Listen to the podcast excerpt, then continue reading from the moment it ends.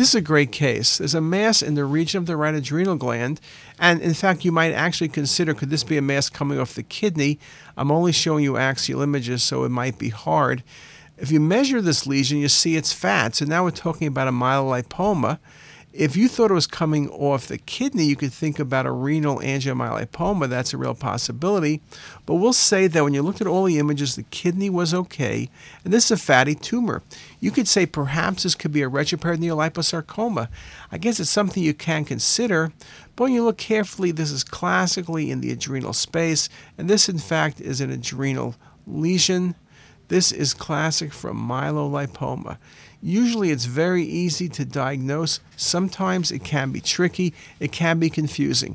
If you had a very large myelolipoma, the issue is these commonly will bleed, and over 5 cm, most surgeons will remove them prophylactically. Again, I've seen a couple cases in the 10 centimeter range where they were literally confused with a sarcoma. So, again, it's important differential diagnosis.